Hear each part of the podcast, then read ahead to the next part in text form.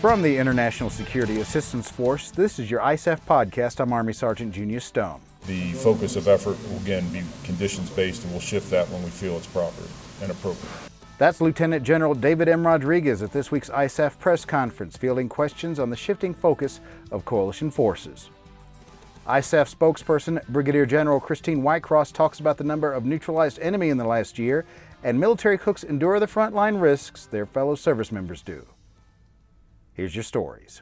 Commander, ISAF Joint Command, Lieutenant General David M. Rodriguez addressed the media in a press conference at ISAF HQ.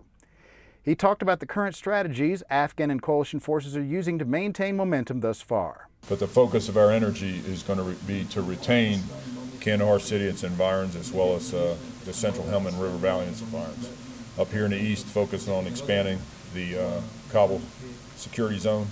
ISAF spokesperson Brigadier General Christine Whitecross addressed the press via satellite, outlining the raw numbers of coalition success over the last year.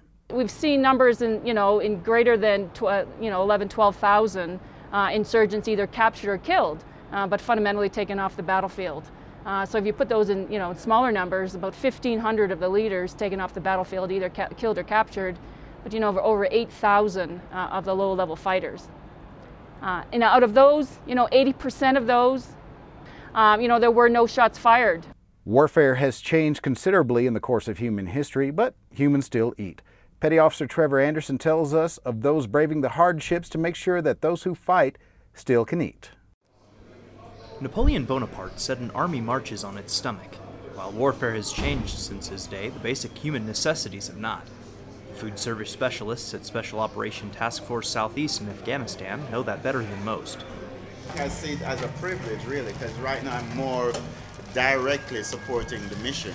I mean, before I was at other deploy location where we're so far back from the action. Now I'm close to the action, so it's really a privilege. I see it as a privilege, actually. That was Air Force Master Sergeant Milton Boyd. He and his team of Air Force, Army, and Afghan cooks are responsible for preparing all the meals at the SOTA headquarters and ensuring the proper nutrition is available.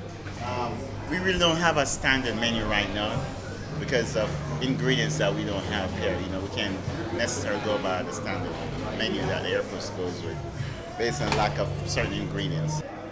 For Special Operations Task Force Southeast in Afghanistan, I'm Petty Officer Trevor Anderson. This has been your ISAF podcast. I'm Army Sergeant Junior Stone. News stories appear on ISAF's website all the time. Be sure to check in with us to see the latest information on what's going on in Afghanistan.